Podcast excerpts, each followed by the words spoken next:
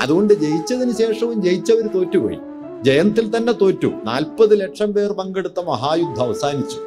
പത്തൊമ്പതാം ദിവസം നേരം പുലർന്നു. അവശേഷിക്കുന്നത് ഒമ്പത് പേരാണ് കൗരവപക്ഷത്ത് മൂന്ന് പേർ.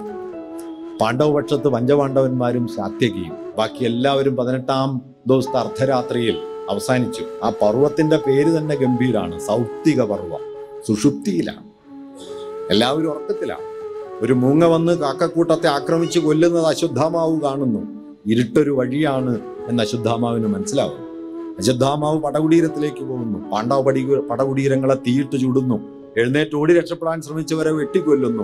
നിത്യമായ രക്തദാഹത്തിന്റെ പ്രതീകമായി അശുദ്ധാമാവ് ബാക്കി നിൽക്കുന്നു. പിളർന്ന നെറ്റി നെറ്റിക്കണ്ണിൽ ജ്വലിക്കും ആപൽദ്യുതിയോടെ എന്ന് പിന്നീട് കവി എഴുതിയതുപോലെ.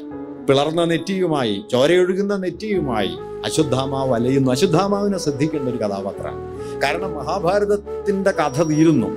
യുദ്ധം കഴിഞ്ഞ് ഒമ്പത് പേർ.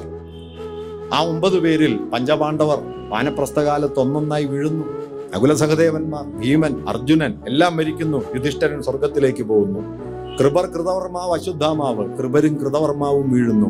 ബാക്കിയായതാരാ അശുദ്ധാമാവ് മഹാഭാരതത്തിൽ നിന്ന് ചരിത്രത്തിലേക്ക് അവശേഷിച്ചത് അശുദ്ധാമാവ് മാത്രമാണ്. അവസാനിക്കാത്ത പക പ്രതികാരം ഇരുട്ട് നെറ്റിക്കണ്ണിലെ പിളർപ്പ് ചോരപ്പുഴകൾ പക അത് തുടരുന്നു. ഒരുപക്ഷെ മഹാഭാരതം നമ്മിലേക്ക് അവശേഷിപ്പിച്ചത് അശുദ്ധാമാവാണ് അതുകൊണ്ടാണ് പീറ്റർ ബ്രൂക്കിന്റെ നാടകത്തിൽ എത്തുമ്പോൾ അശുദ്ധാമാവ് പിന്നെയും വരുന്നു. പീറ്റർ ബ്രൂക്കിന്റെ നാടകത്തിൽ അശുദ്ധാമാവിന്റെ അമ്പ് എല്ലാ ഭ്രൂണങ്ങളെയും കൊന്നൊടുക്കി കൊന്നൊടുക്കി മുന്നേറുമ്പോൾ ആ ബ്രൂക്കിന്റെ നാടകം സാമാന്യേന ചെന്നു ചേരുന്നത് ആധുനിക കാലത്തെ ആണവ യുദ്ധത്തിലേക്ക് അണുവികരണങ്ങളിലേക്ക് അവസാനിക്കുന്നില്ല. അവസാനിക്കാത്ത പകയുടെ യാത്ര. ഒരുപക്ഷെ മനുഷ്യവംശം ഇങ്ങനെയാണോ നീങ്ങുന്നത്? നന്മയിലേക്കല്ല. ഫ്രോയിഡും ഐൻസ്റ്റൈനും തമ്മിൽ നടക്കുന്ന ഒരു കത്തടപാടുണ്ട് രണ്ടാം ലോക യുദ്ധത്തിന് മുമ്പ്. ഐൻസ്റ്റൈൻ ഫ്രോയിഡിനോട് ചോദിക്കുന്നു എന്തുകൊണ്ടാണ് ഇങ്ങനെ? ഒന്നാം ലോക യുദ്ധം പോലെ മനുഷ്യവംശത്തിന്റെ ചരിത്രത്തിലെ ഇത്രമേൽ മാരകമായ ഒരു യുദ്ധത്തിന് ശേഷം വീണ്ടും ഒരു യുദ്ധത്തിലേക്ക് എങ്ങനെ മനുഷ്യവംശത്തിന് നീങ്ങാൻ കഴിയുന്നു? ഫ്രോയിഡ് പറഞ്ഞ ഒരു മറുപടി അത് മനുഷ്യവംശത്തിന്റെ സഹജമായ പ്രകൃതമാണ്. കാരണം മനുഷ്യൻ സംസ്കാര സമ്പന്നനാണ് സംസ്കാരത്തിന് ഫ്രോയിഡ് കൊടുത്ത വിശദീകരണം ശ്രദ്ധേയമാണ്. Culture is the indirect realisation of suppressed feelings ദമനം ചെയ്യപ്പെട്ട വാസനകളുടെ പരോക്ഷ പ്രകാശനമാണ് സംസ്കാരം. അതുകൊണ്ട് ഇരുട്ടിലേക്ക് ഇരുട്ടിലേക്ക് അമർത്തി വെക്കുന്ന വാസനാ സഞ്ചയങ്ങൾ മറ്റേതോ നിലയ്ക്ക് പൊട്ടിപ്പുറപ്പെടുന്നു. അതുകൊണ്ട് നാം സംസ്കൃതരാകും തോറും നാം പ്രാകൃതരായിത്തീരും. സംസ്കാരം എന്നത് ഇരുണ്ട അബോധത്തിന്റെ ലോകം ബലിഷ്ഠമായി ബലിഷ്ഠമായി വരുന്നതാണ്. അതുകൊണ്ട് നാഗരികരാകും തോറും വാസ്തവത്തിൽ നാം കൂടുതൽ വന്യതയിലേക്ക് കൂടുതൽ ഹിംസാത്മകതയിലേക്ക് കൂടുതൽ വിദ്വേഷത്തിലേക്ക് കൂടുതൽ പകയിലേക്ക് നാം നീങ്ങും. അതുകൊണ്ട് ഒന്നാം ലോക യുദ്ധത്തെക്കാൾ ഭീകരമായ ഒരു രണ്ടാം ലോക യുദ്ധം മനുഷ്യവംശത്തിന് അസാധ്യമല്ല എന്ന് രണ്ടാം ലോക യുദ്ധത്തിന് മുമ്പേ ഫ്രോയിഡ് പറഞ്ഞിരുന്നു. അദ്ദേഹത്തിന്റെ ഗംഭീരായ ഒരു വാക്കുണ്ട് modern civilisation is a leaning tower ഒരു ചായുന്ന ഗോപുരം. സർവനാശത്തിലേക്ക് പതുക്കെ പതുക്കെ ചായുന്ന അന്തിമമായ സർവനാശത്തിലേക്ക് നിലമ്പൊത്തുന്ന ഒന്നായിട്ടാണ് മനുഷ്യവംശ നാഗരികത നിലനിൽക്കുന്നത് എന്നാണ് ഫ്രോയിഡ് കരുതിയത്. അതുകൊണ്ട് നിങ്ങൾ പുരോഗമിക്കുന്നത് ഈ സർവനാശത്തിലേക്കാണ്. ഒരുപക്ഷെ ഈ പുരോഗതിയുടെ പേരാണോ അശ്വത്ഥാമാവ്? നാം ഇന്ന് എത്തി നിൽക്കുന്ന പുരോഗതിയുടെ പേരാണോ?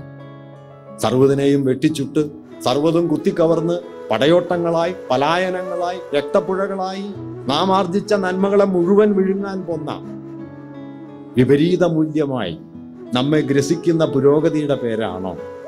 അശുദ്ധാമാവ് നോക്കൂ മതം എന്ന പേരിൽ നമ്മുടെ മുമ്പിൽ വന്ന ഒരു സംവിധാനം. അത് വാഗ്ദാനം ചെയ്ത എല്ലാ നീതികൾക്കും വിപരീതമായി. മനുഷ്യരെ നിരനിരയായി നിർത്തി ശിരസർക്കാൻ പോന്ന പ്രാകൃതത്വമായി. മനുഷ്യവംശത്തിന്റെ ചരിത്രത്തിൽ ഇക്കാലം വണ്ട ഇക്കാലം വരെ ഉണ്ടായ ഏറ്റവും നൃശംസതയുടെ ആവിഷ്കാരമായി മതം പ്രവർത്തിച്ചുകൊണ്ടിരിക്കുന്നത് നമ്മൾ കാണുന്നല്ലോ. നമ്മൾ കരുതിയത് മധ്യകാലയുഗമാണ് മതത്തിന്റെ പ്രാകൃതകാലം എന്നാണ്. അതിനേക്കാൾ എത്രയോ വലുത്? മതങ്ങൾ നടത്തിയ കൂട്ടക്കൊലകളേക്കാൾ എത്രയോ വലിയ കൂട്ടക്കൊലകൾ ദേശസ്നേഹത്തിന്റെ പേരിൽ നമ്മൾ നടത്തി.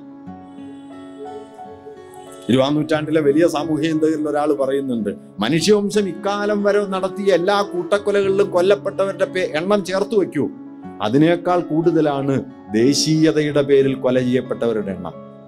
എന്നിട്ടും നിങ്ങൾ ദേശീയതയെ മഹത്തായ ഒരു ആശയമായി കാണുന്നു?